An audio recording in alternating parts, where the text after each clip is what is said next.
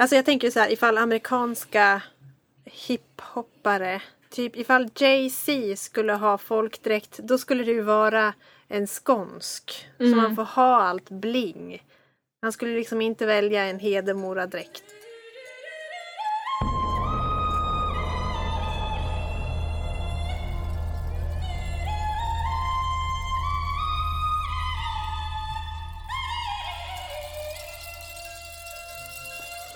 Välkommen till Folkdräktspodden. Vi som gör denna podd heter Kim. Och Anna. I detta avsnitt tar vi avstamp i våra egna dräkter från Dalarna och Skåne. Vi avhandlar konstruerade dräkter kontra obrutet dräktskick, Hedemora blått och så ganska mycket bling-bling.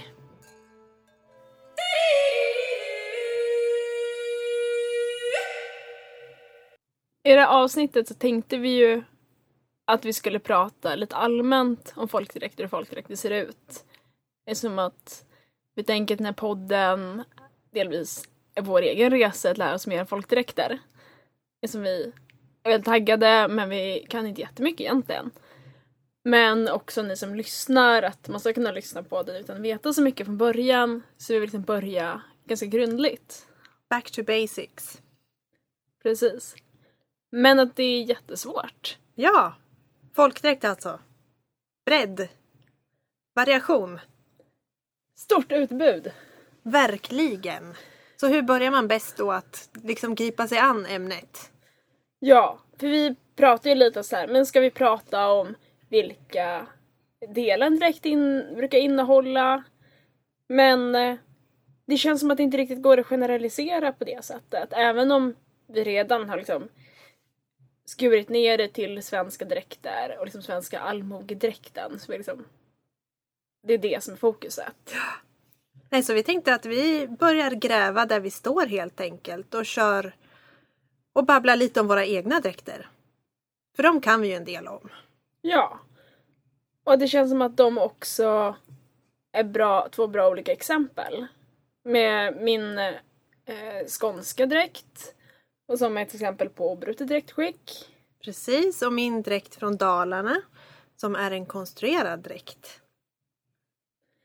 Så det är liksom två exempel från två dräktstarka områden i Sverige. Exakt.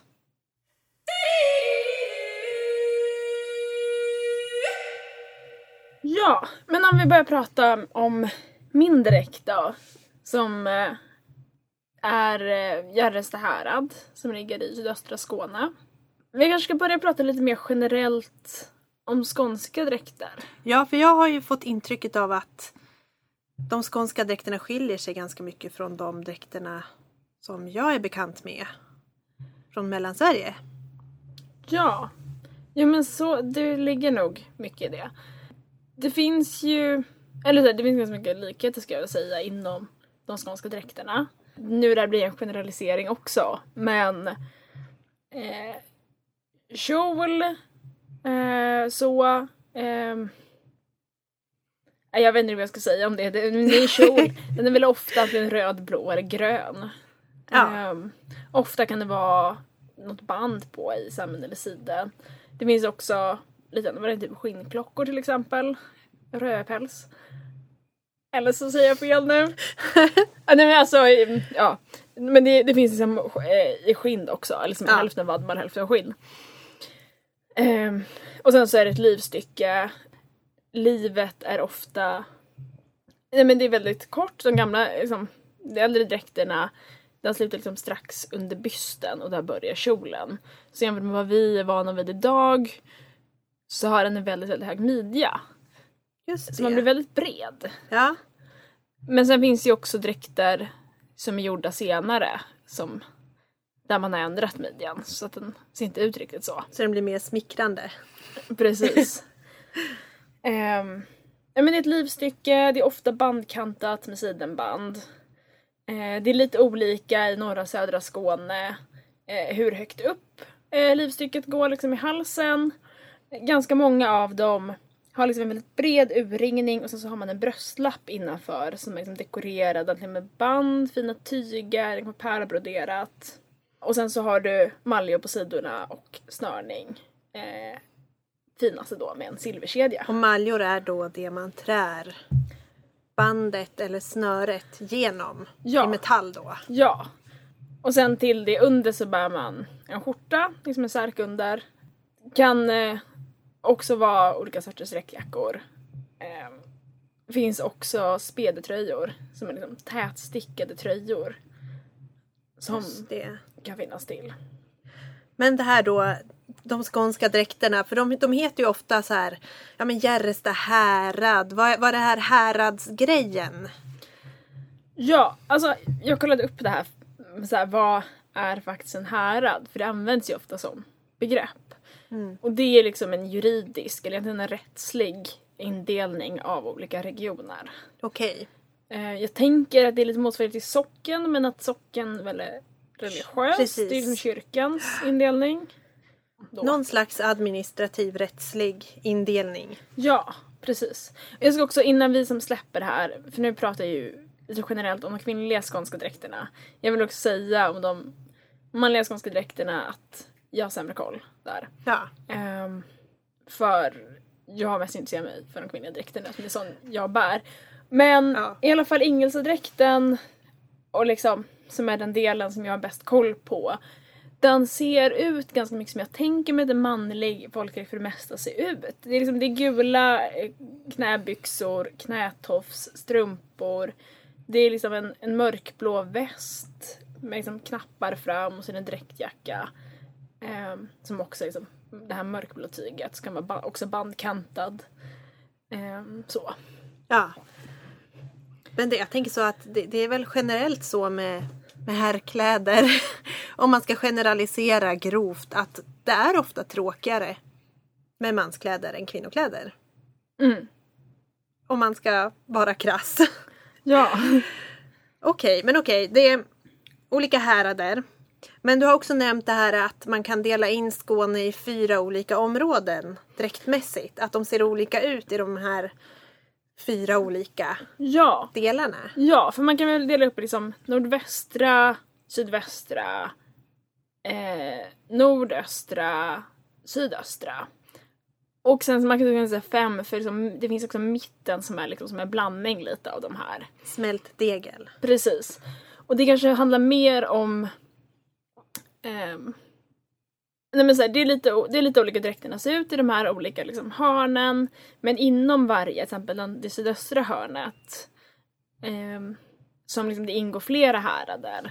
Till exempel Herrestad härad, Ingesta härad, Järrestad härad. Alla del och spridningen mellan häraderna och hur dräkterna kan se ut kan vara större inom varje härad. Och liksom, det spelar egentligen vilken härad där är liksom inte så viktigt, men man kan liksom se det här området som så här hyfsat enhetligt. Okej. Men det tänker jag också en, på grund av att det är ett obrutet direktskick, så har de sett lite olika ut och de har fått fortsätta att se lite olika ut. Mm. Det har vi ju tagit upp förut också, att, att det finns ju en modeaspekt också historiskt. Mm. Att man har haft lite olika stil helt enkelt. För man vill särskilja sig och vara lite snyggare än andra.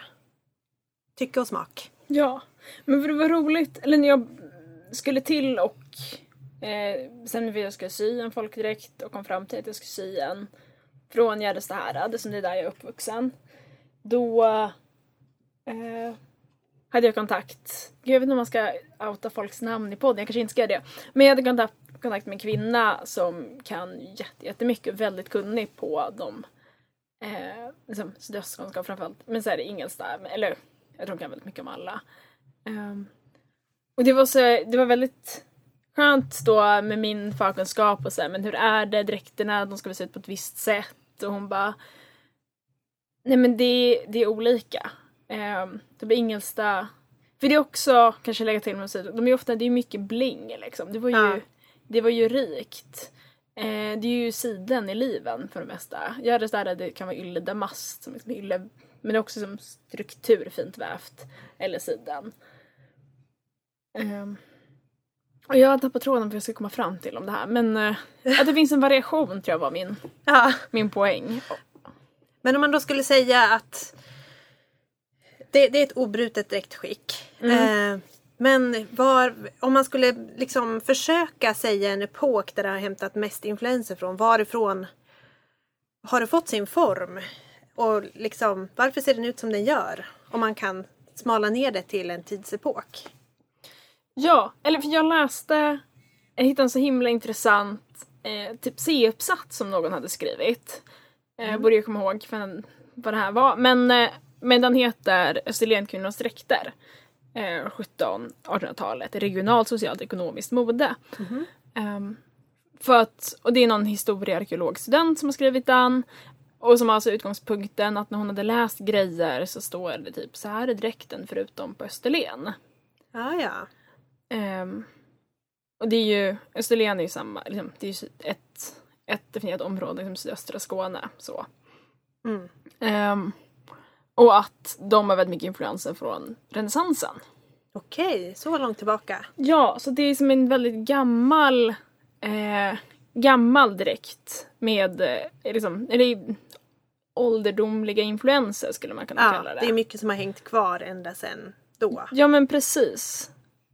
Och någonting som de konstaterar i den här uppsatsen, eller så det finns, man kan ju jättemånga olika teorier, men delvis att det fanns mycket adel i Skåne, det finns mycket slott, eh, många bönderna liksom femtonhundratalet under renässansen jobbade eh, för adeln liksom. Mm.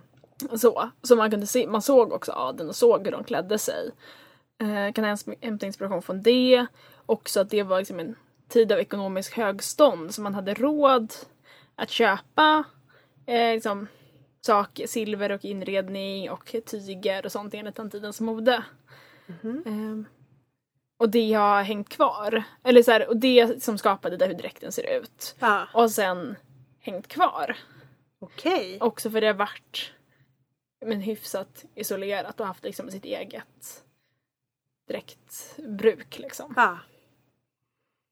Vad spännande att det kan hänga kvar så länge ändå. Ja men verkligen. Och det är väl också det att, eller att det är det som gör att det, att de dräkterna ser ganska annorlunda ut från, ja men till exempel min dräkt då, som baseras då på kanske mer sjuttonhundratalsmodet. Ja, det blir ju ett väldigt annorlunda utseende på den. Ja, verkligen. Det blir det ju. Och eller så nu har jag lite dålig koll på hur de danska dräkterna ser ut. Men jag tänker, eller Skåne var ju fram till, eh, gud, kan jag inte min historia, men sexhundratalet eh, danskt. Ja. Och att så här, det fanns mycket där. Jag vet att eh, den gruppen som syr dräkter liksom i Ystad-trakten åker och handlar i en dansk dräktbutik. Liksom ja. Material till dräkterna. För där finns det, jag men, sidendamasten och sidenbanden och det som man vill ha till livstycket, till kvinnodräkten. Mm.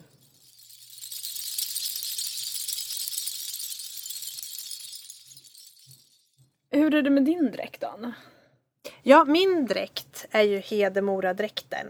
Eh, det är en konstruerad dräkt, så den har inte varit liksom, den har inte alltid sett ut som den gör, eh, för den är väl hopplockad eh, av det man hittade.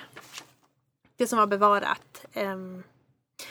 Och jag har läst på lite om det här med konstruerad dräkt. Och kanske ja men Hedemoradräkten specifikt då. För Hedemora är en marknadsstad. Det är en väldigt gammal stad som fick stadsrättigheter fjortonhundrafemtionio. Det är gammalt. Det är Dalarnas äldsta stad.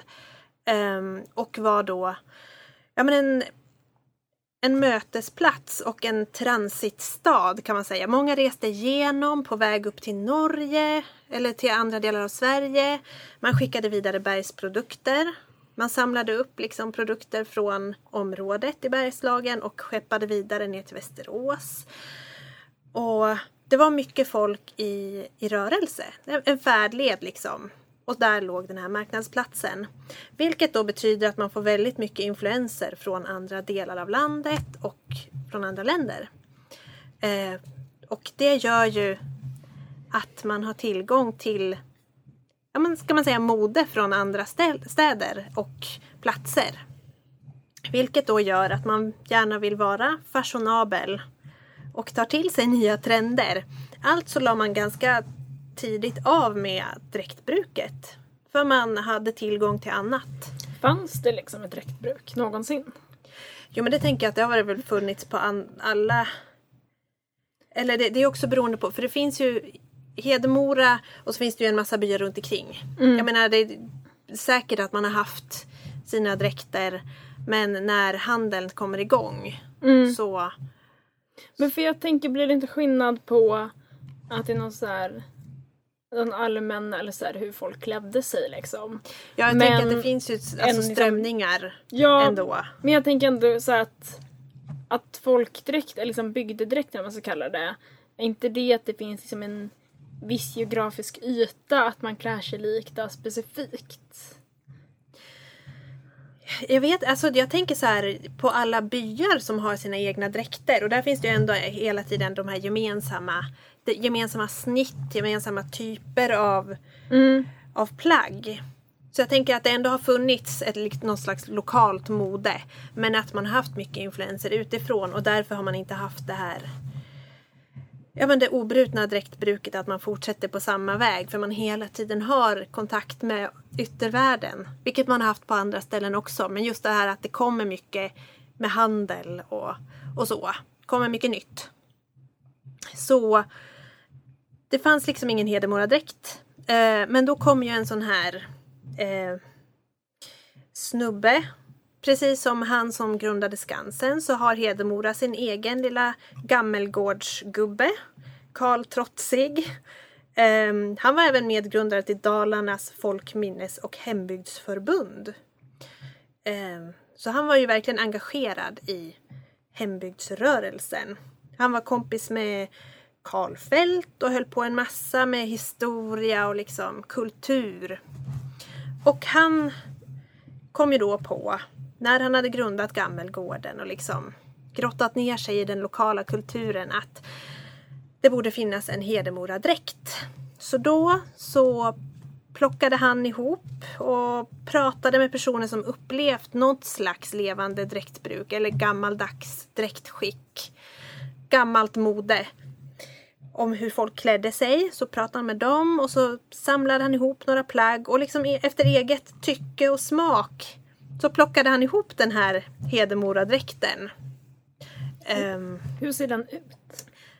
Den, den lyder som följer. Jag ska bara säga, det här var typ vid förra sekelskiftet. Jag har inget specifikt årtal. Mm. I alla fall. Den har en blå yllekjol um, som sitter... i midjan, till skillnad då från, från din dräkt. Um, den är blå, så kallad Hedemora blått. För tydligen så var Hedemora kvinnorna väldigt bra på att färga blått som var beständigt. För blått är ju en sån här typisk svår färg att färga. Um, så att det sitter kvar i plagget. Men det var man bra på Hedemora, så dräktkjolen fick bli blå. Och den är då skodd på insidan av follen med rött ylletyg. Um, livet är rött. Uh, det finns en, det är en snörs med ett snöre. Som sen döljs av en så kallad hjärtlapp. Inte stjärtlapp som man åker på snön, utan en hjärtlapp. Uh, framför hjärtat antar jag att det heter. Eller, är den hjärtformad kanske? Nej, det är den inte. Den är väl ganska kilformad. Men den sitter ju liksom över hjärtat. Mm. Och så har den broderat ett hjärta på, tror jag. Äh, nu blir jag så himla osäker. I alla fall, den är broderad. Och så knäpps den fast då utanpå snöringen med en massa mässingsknappar. Ehm, och livet är bandkantat med grönt sidenband. Stor kontrast. Det är mycket färg. Eller liksom skarpa färgkontraster i den här dräkten. Ehm, bjärt. Kan man säga. Fint. Um, och sen är det ett grönt förkle. Eh, som är vävt med lite mönster i gult, blått och rött. Så det är ju liksom mycket färg som sagt. Mm. Um, och så har man då en sidensjal till.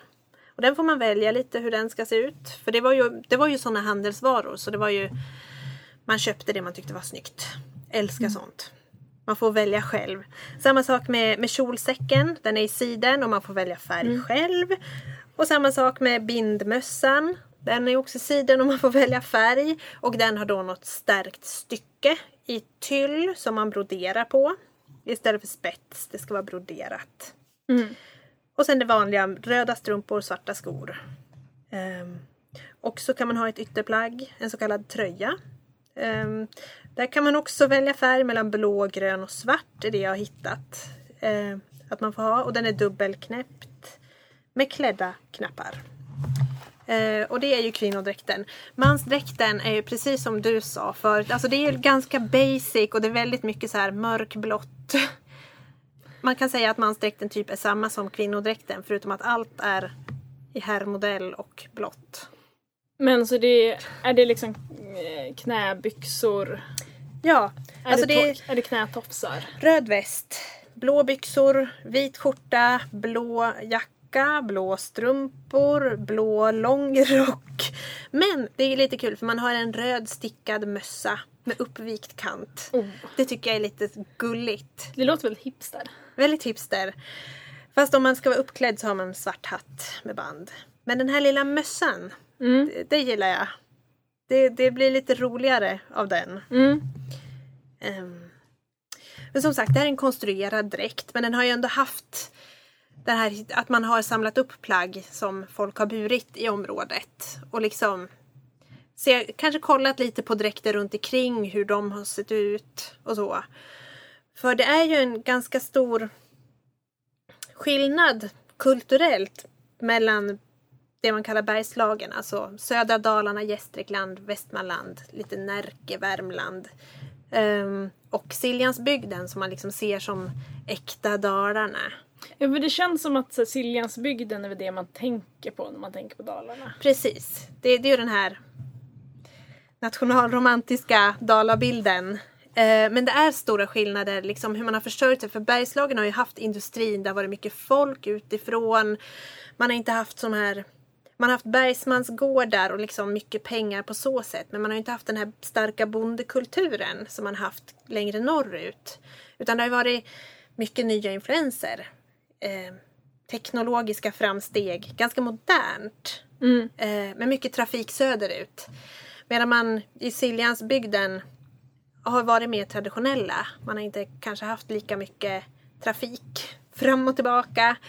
Man har i, på många ställen det här obrutna dräktskicket, inte haft behovet av att konstruera nya eftersom man har varit så up to date med mm. kläderna.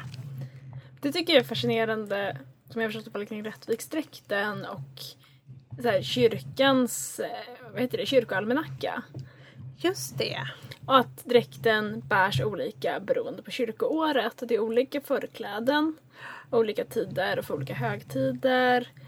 Eh, olika om man bär ja- jacka eller så här, tröja heter mm. det väl till. Eh, och mycket sånt. Och så här, att det är...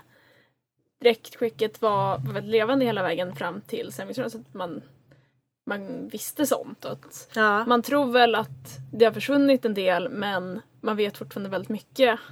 Ja. Även jämfört med, jag tänker att man vet på andra ställen där man ändå haft, till exempel i olika delar av Skåne, med obrutet dräktskick, men att det ändå försvunnit sådana delar. Ja. Men, det på, ja, men det visar ju att man på något sätt har haft, att man har levt på samma sätt ganska länge. Så man har verkligen befäst sånt här. Och att det har levt kvar till, ja, men till ganska nyss. Medan man på andra platser där det är mycket mer influenser utifrån, att sånt försvinner ganska snabbt. För det, så är det ju inte med min dräkt. Jag har ju liksom inte att jag ska ha ett, ett visst förkläde när jag sörjer. Eller liksom att jag byter ut delar beroende på olika religiösa händelser. Det, det finns ju inte. Det finns ju högtidsdräkt, men då är det att man bara byter ut förklätt och sjalen mot broderat vitt. Annars är det liksom samma som gäller, för det är liksom inte, man har inte vetat om något annat. Eller man har inte den informationen, hur det har varit. Um. Men jag tänkte också på att det verkar finnas flera, just i Bergslagen så är det mycket konstruerat. Och att det är just för det här med trafiken fram och tillbaka. Jag tänker på Falun som brukar vara en sån här, men det är ju residensstaden och ja, men äkta Dalarna. Men den dräkten är konstruerad ganska sent, till och med på femtiotalet. Den Jaha. stora Kopparbergsdräkten. Så den har inte alls funnits så länge. Men det tyder ju också på att, ja, men att Falun har varit en, en, en stad med mycket influenser utifrån. Och att man hela tiden har haft någon slags modemedvetenhet att det här inte har behövts att ha en dräkt. Eller att man har haft råd att, att köpa mer kläder eller liksom... Och att jag tänker inte det är lika stark social kontroll. Exakt.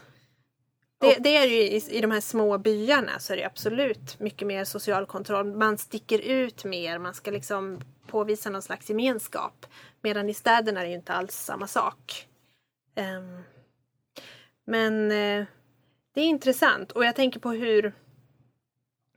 hur Stora Kopparbergsdräkten ser ut, alltså Faluns dräkt, att den ser, man märker att den är från femtiotalet, tycker jag. Hur man har plockat upp färger, hur snittet är, man kan ju ändå se på något sätt. Vill du berätta för mig hur den ser ut? För jag är lite osäker. Eh, ja, den har en, en kjol som är rutig i brunt och blått. Så har den ett liv som jag tror är i linne i någon slags orange-röd färg. Oj. Och så har den ett, ett vävt förkläde i någon mönster som jag blir lite osäker på. Um, och så tror jag att den har en rutig sjal. Um. Det låter som det är mycket som rutigt. Och det här orange och brunt. Och... Ja, jag tänker att, det, att man måste ju ha valt det man tyckte var snyggt då. Och influenserna som var då. För jag tänker, den liknar ju inte alls... Eh, om man t- till exempel bara rör sig till Sundborn. Där jag tror att det är en obruten eller ganska autentisk dräkt. Nu blir jag jätteosäker. Men det, alltså, byarna runt omkring Falun har helt andra dräkter. Men så är det den här konstruerade på femtiotalet som sticker ut ganska mycket. Och det säger ju någonting om hur mycket man influeras av sin samtid när man gör... saker och hur liksom man uppfattar dåtiden och liksom ska återskapa eller liksom hitta någon slags, något slags uttryck för dåtiden fast i nuet. Mm. Så det är ju intressant med de här konstruerade dräkterna, hur de, hur de ser på, på dåtiden. För man har ju ingen, inget facit här egentligen. Utan det blir verkligen så här att så här, nu, så här tycker vi att Att man historiskt ska representera mm. en plats. Och jag tänker att man kan ju aldrig komma ifrån att vi ser historien genom våra ögon av samtiden.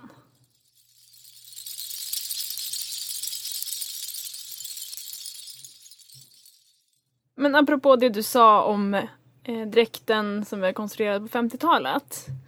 För jag har ju, eller jag har ju två dräkter. Eh, den ena som jag ropade in på auktion. Eh, som är, eller båda är Gärsta härad, men de ser liksom olika ut. Och den som jag har köpt är sydd eh, nittonhundrafemtiosex tror jag det är. Ja. Då är det liksom inbroderat i livstycket. Åh, vad fint. Ja, men jag tänker det här med dräkterna på femtiotalet ser annorlunda ut. Ja. Eh, för den är ju som på många sätt, som jag tänker typ att den så här skånsk eller skånska dräkten, ska jag bara säga. Eh, Järrestad härads dräkten som ska se ut i en grön yllekjol. Eh, det är ett sammetsband på ganska långt ner. Eh, förkläder, liksom rynkad i, i midjan. Och så livstycket som är så här eh, rosa sidentyg och så kantad med mörkgröna sidenband. Och så med silvermaljorna. Mm. Eh, Men jag köpte den och var jag så här, jag tror där Järrestad härad, det är inte säker. Och så ser jag med i den Facebookgruppen, det vet vi som gillar folkdräkter. Så jag skrev där och bara, här är en bild, vad är det? Och så var det liksom en hyfsat lång diskussion när det var så här, är det Järrestad, är det inte, är det någonting annat, vad kan det vara? Och så landade jag så här, men det är typ Järrestad, men det är ju också fel. Det är rätt fast det är fel. Ja. För så här, de ser inte ut så, det är någon som har gått på feeling och gjort en liten egen variant. Vilket man fattade som att man gjorde mycket på femtiotalet. Ja. Och att livstycket är längre liksom. Ja. Midjan sitter längre ner än vad de gjorde. Ja, jag tänker på sådana här bilder från olika tider under nittonhundratalet. Hur kjollängden har varierat. Hur kort kjolen skulle vara på femtio-sextiotalet. Mm. Finns det liksom sådana här vadkorta kjolar till typ Rättviksdräkten. För mm. att det skulle vara lite mer skikt mm. på något sätt. Och sen hur, det vandrar, ja, men hur den vandrar upp och ner beroende på det vanliga modet mm. på tiden. Det är jätteroligt. Ja, det är fascinerande. Min lilla syster har också en Hedemoradräkt. Och hon är ganska mycket kortare än mig. Jag är en komma sjuttiotre så jag är ju liksom mm. över genomsnittet. Mm.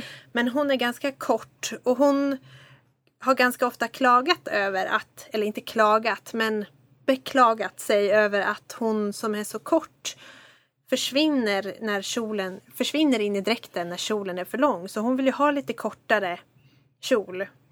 Och då tänker jag, men visst, fine, det, det, liksom, det har varierat över mm. tid. Och jag tycker ju man ska ha det man trivs bäst i. Men vissa är ju väldigt hårda med hur lång kjolen ska vara. Mm. Att det finns något rätt eller fel. Men då tänker jag alltid på de här extrema från sextiotalet. Och då tänker jag, ja, men allt, allt, är, allt funkar. Om det funkade ja. då så funkar det nu. Mm. Man får spegla modet i sin dräkt, tycker jag. Och känsla. Ja, och vad man gillar. Ja, tänker jag. Precis. För så tänker jag, eller då min andra dräkt som, eller ja, det var ett pågående projekt fortfarande med Sydan. Ja. Um, och just så här, men jag får välja vilka färger jag vill ha i livet själv. Just det. Och så här, hur tänker jag då? Ja. Um, och jag valde, eller jag valde att ha ett rött liv med gröna sidanband och en grön kjol. Ja. Och det är delvis för när jag höll på att kolla på liksom, vad finns det för material med Gärsta dräkten så finns det en av de här som akvarellillustrationerna från Nordiska museet. Ja. Eh, och där på liksom, Järrestad dräkten, jag tror det är högtidsdräkt så. Mm. Eh, och där ser det ut så. Så jag har liksom, valt mig att hålla till det. Men det är ju också för jag själv gillar den färgkombinationen. Ja. Att för mig att det känns, det känns ju väldigt så här, folkdräktigt med ja, det, gör det, ju. det röda och gröna. Jag tycker det är väldigt ja. fint. Ja.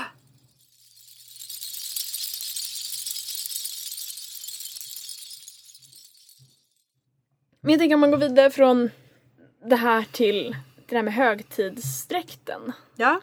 För du pratar ju lite ja. om hur det var med din. Förklätt och sjalen som är det, det högtidliga partykläderna för mig idag. Men hur är det med din? Alltså det känns ju som att du kommer ha en massa så här siden och sidenbrokad. Och en massa sådana lyxigt som jag inte har. Där jag kommer i mitt ylle och, och lin.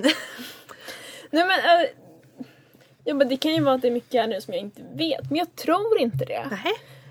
Um, alltså den är ju väldigt... Eller så här, eller delvis får man väl säga att jag, jag tror att alla de man ser idag är ju liksom en variant på högtidsvarianten. Det är ju mm. sidenliv, det är sidenbandkantat. Oh. Det är ju... Det är ju fint om man ser liksom i princip bara fin varianten och vardagsplaggen slets ju ner liksom. Mm. Um, så delvis är det väl att är det men också att det är också förändringar för kläd att den är randig är liksom mer vardags som fick en högtidsvariant med som ett vitt förkläde. Uh, också huvudbonaden för gifta kvinnor är klut. Mm. Um, och då är att liksom den högtidliga så är det en vit klut. Eh, som är ja, men en, ja, en huvudbonad. Och de eh, liksom högtidliga sådana de var liksom jätte... Det finns en text som jag inte minns vad den är nu. Den är så här, beskriver hur de söndagsklädda skånska kvinnorna direkt gick till kyrkan så var det som segel som vajade. Och det är liksom som kluten liksom ner... Liksom spetsen liksom ner på ryggen, inte rumpan liksom. Liksom gigantiska. Det är ju fantastiskt. Ja, och eh, jag läste på lite om det här. Och det var ju inte så att man band sin knu- klut själv. Utan det var liksom, det fanns eh, en klutarkvinna i byn som var den som gjorde det. Och liksom, för det, liksom, det är mycket väck och det är liksom... Eh, men jag vet inte, men det vaxas eller press, liksom glättas ja. liksom. Och så är det, det är som antibroderat eller spetsar. Ja. Eh. Jag tänker att det är lite som att bryta servetter eller origami. Mm. Att det är så här komplicerade veck. Mm. Men vad roligt att det fanns en speciell person som fick vara expert på det här. Ja. Det var inte vilket huckle som helst, utan det ska vara intrikat. Ja. Och att så här, om man var rik så kunde man ha flera. Ja. Och verkligen visa upp resurser. Och det var ju, eller jag tänker som allt det här med, med sidenband och sidenliven och kluten. Det var ju som inte att, alla hade ju inte råd Nej. Med det. Um, men det fanns, det var ju mycket, det fanns ju mycket självägande bönder som hade det gott ställt. Ja. Som kunde göra det. Mm. Men jag tänker jag fortsätter prata lite om huvudbonader. Ja, kör. Men för då vardagsvarianten kan vi säga med klut. Den är ju rutig. Okej. Okay. Um, den som kom med till dräkten jag köpte är liksom blå och röd rutig. Um, lite enklare. Men jag tror att alltså, den är ju ingen bra historisk referens för hur den faktiskt såg ut. Nej. Um, så, men liksom enklare variant. Mer hanterbar storlek liksom. Ja. Um, och sen så för ogifta kvinnor så, eller som flickor var det väl, för att de flesta, eller folk gifte väl sig, uh, så här bara en piglock. Och det är liksom som en, en jag vet inte, man ska röra som en krona blir det nästan, eller som ett jättetjockt diadem som står ut. Eller alternativt en, en bak och fram kepsskärm som man har liksom på. Ja. ja. Ja, men det kanske. Den är hybrid. Ja. För det är ju eh, eller jag kan beskriva hur man gör dem i alla fall så här, men det, det är ju hampa och lin, linblåna tror jag. Och sen så är de virade med rätt band till liksom korvar som sen sys, som liksom är ihopsydda så det blir liksom en, jag vet inte vad, men det är liksom ganska liksom bred men ganska tunn skärm. Eh, och sen knyts ihop och sen så är det band från nacken och ner eh, som liksom hänger ner på ryggen. Eh, och de kunde sen liksom också dekorera. Så om man gifte sig så dekorerar man den med liksom massa extra band. Oh. Tjusigt. Ja, men eh, det här med social kontroll. Ja. Eh, för den horklut är ju någonting som finns i ganska många eh, liksom, områden. Fascinerande. Ja, ja men verkligen så här, genom kläder kontrollera kvinnors sexualitet. Ja, så man fick ha alltså, om man, om man var en så kallad hora så fick man ha en särskild klut för att signalera det till omvärlden. Ja, men det var ganska delvis eh, men så här, kvinnor som haft sex utan att varit gifta fick bära horklut och det var liksom en halvklut utan underlag så de såg uppenbarligen und- annorlunda ut. Jag fattar ja. inte exakt på hur det, hur det ser ut. Okej. Okay. Um, men sen finns det också um, om man sen ändå gifte sig så var det inte så att det glömdes bort utan då fanns det också en speciell sorts klut som var annorlunda för andra gifta kvinnor som man var tvungen att bära om man var gift men man hade haft sex och liksom folk visste om det innan man hade gift sig. Alltså det, det låter ju helt absurt att det liksom ska hänga kvar med den. Eller liksom, även när man har ingått ett äktenskap och liksom ska vara på något sätt fredad från det här stigmat. Mm. Så är det ändå att nej men du, vi minns allt vad du gjorde förra sommaren. Mm. Vad hemskt ändå. Ja. Och jag tänker, vad, vad fick mannen ha för speciellt plagg på sig för att mm. han hade haft sex? Innan han var gift. Mm. Ja. Ja, typ inget. Inga konsekvenser, som vanligt. Ja. Men det är intressant. Eller du själv, jag vet inte, är det någonting sånt eh, med din dräkt? Nej. Det, Nej. det är väldigt få sådana ja, men sociala eller religiösa mm. Nej, men just det, hållpunkter. Mm. Så. Eh, vilket är lite tråkigt. Men samtidigt så jag menar, jag har ju en väldigt förståndig bindmössa till exempel. Jag har inte ett segel. Utan det är en nätt liten fin sidenbroderad hetta. Mm. Mm. Eh, men nej, eh, lite synd där ju. Mm. Att det har gått bort liksom. Ja, men för något eh, nej men hur ligger till med det här? Nej men för jag minns eh, när jag gick på Folkis i Mora då. Nej men så här, om man, kvinnor som eh, man visste att de hade haft sex före, de ska gifta sig. När de skulle gifta sig, då fick de inte låna kyrkans brudkrona. Nej, just det, det var ganska vanligt tror jag. Ja, Ja, men att det var så. Ja. Och att det var ganska vanligt att folk hade legat runt och inte ja. lånade den. Och det finns en hel tradition av de här brudkronorna som folk gjorde istället. Som är liksom hemslöjdade och väldigt så här dekorerade. Och, alltså jag minns inte hur de ser ut, men jag tror liksom de luffar sig med ståltråd. Ja. Och sen så är det som papper som blommor och ditten och datten. Liksom fantastiska. Ja, ja, det är ju jättekul att titta på såna här gamla brudkronor och jämföra ja, men de folkliga slöjdade varianterna och de här ganska enkla men fina som kyrkan hade. Mm. Och liksom, det är ju ingen förlust egentligen att då ligga för man gifter sig och få en sån här fin, bling, färgglad, rolig krona. Det är liksom, so what? Man mm. blir ändå gift, eller liksom... Det, men att man la så stor vikt vid det här med äktenskapet och så här. Du, du vet att om du ligger med någon då får du inte låna krona. Jag undrar hur många som så här blev avskräckta av att inte få kyrkans krona. Jag tänker att man blir mer avskräckt av det här med att för alltid ha horkluten. Än att vara så här, ja, ja, jag får inte låna en brudkrona på min stora dag. Fine. Jag kan men, göra en egen. Ja, jag kan göra en egen. Screw you, kyrkan.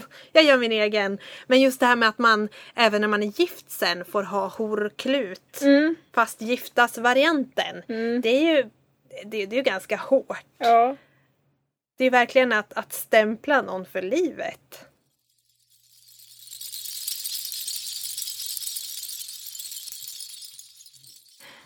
Jag är ju ganska avundsjuk på såna här dräkter som har mycket bling.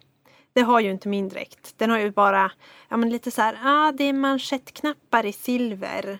Och så är det silverbrås. Och det är lite så här, jaha, okej, okay, men det har ju alla. Kan man inte få lite mer bling? Och då, då vet jag ju att de skånska dräkterna, de är ju jättebra på det. Så kan inte du berätta lite för mig? Så jag får sitta och vara lite avundsjuk här. Ja, vi är bra. Det är ju bra på bling. Ja, men verkligen. Till min dräkt så är det ju...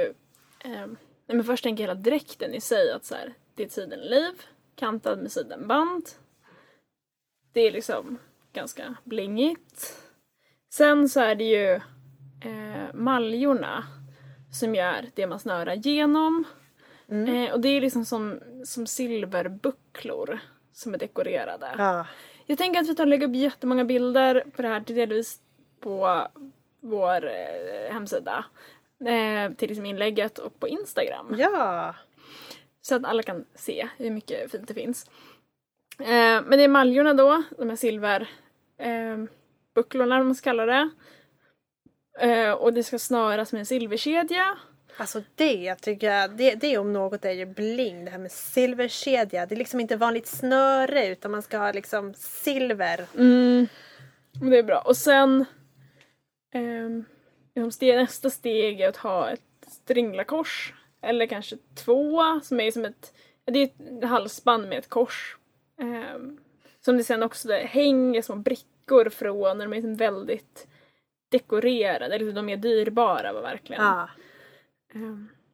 Och sen finns det också till exempel till eh, bröllopskläderna, då är det något bälte också med. Jag tycker det ser lite ut som en nitbälte med stora nitar.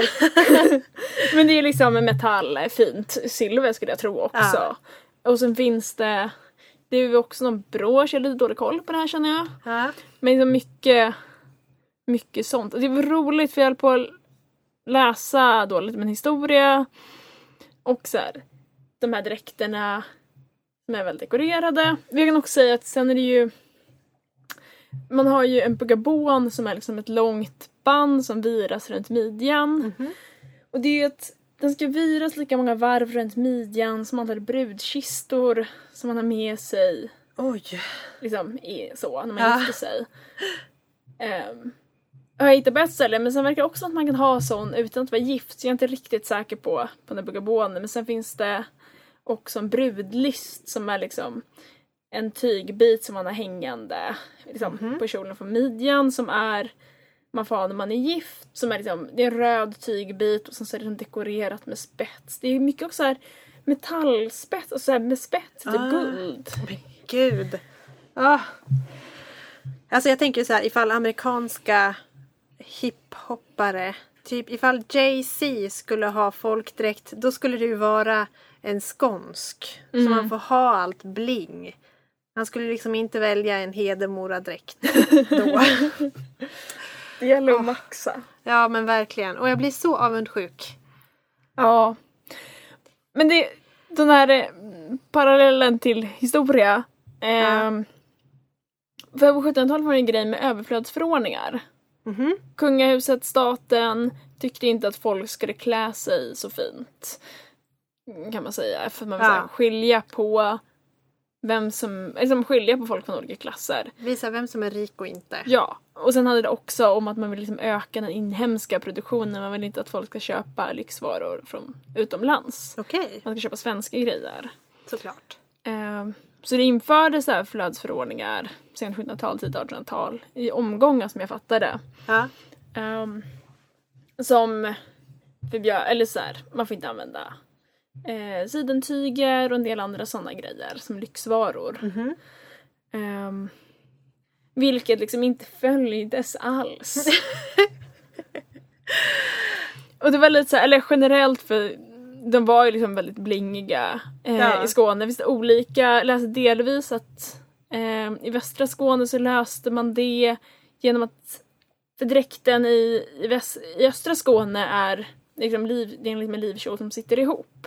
Ja. I västra Skåne så löste man då eh, jag antar någon formulering i de här överflödsförordningarna där man liksom separerade livet och kjolen till en liv och en kjol. Eh, och på något sätt kom runt ja. reglerna. Men också i östra Skåne när man liksom hävdade eh, sitt fäderns arv och hädanvunnen rätt.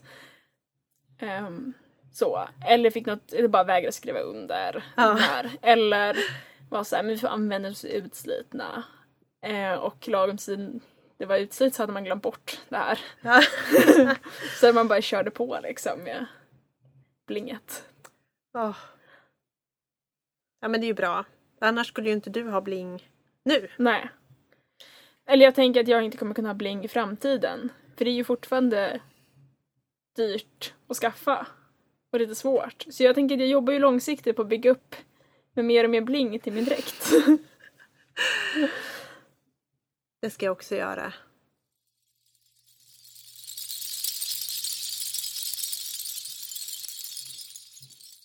Men för att sammanfatta lite det här avsnittet och vår ambition om att prata lite generellt om, om svenska folkdräkter.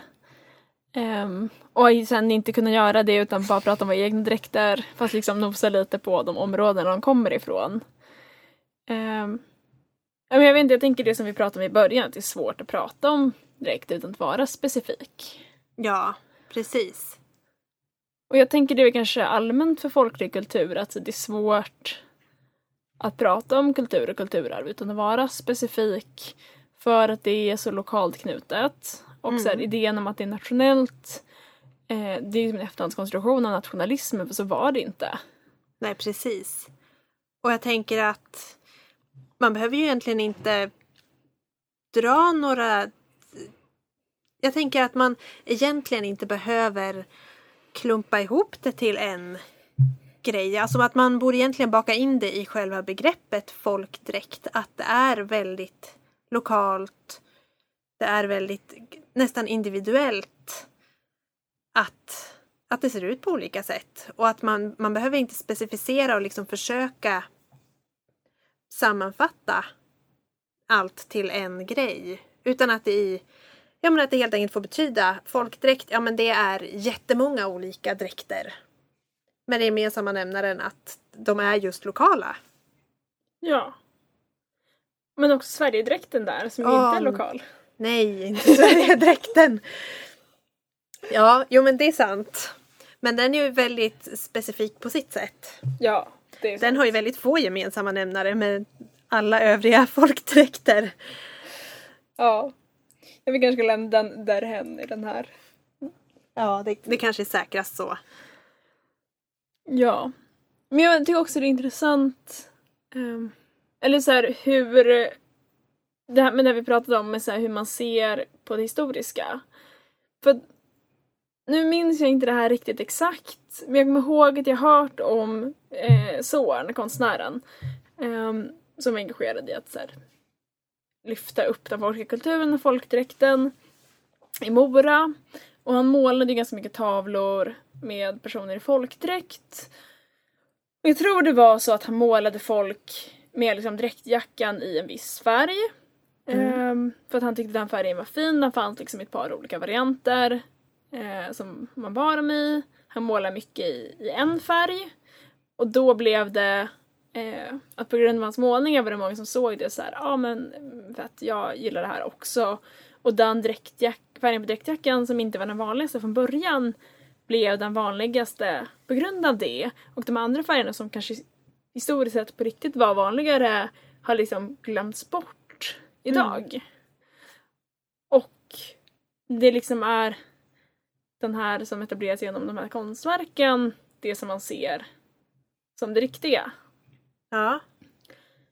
Och jag tänker att det kanske, jag vet inte, att man behöver vara medveten om, det kanske inte behöver vara ett problem, men att det är en liksom, konstruerad bild av det historiska genom våra ögon idag. Eller ögonen då. Eller liksom. Exakt. Det man alltid kommer tillbaka till. Att, att det är inte en autentisk bild av historien. Utan det är alltid genom någon annans ögon. Mm. Det är alltid någon som har lyft fram det här. Och sagt att så här ska det vara.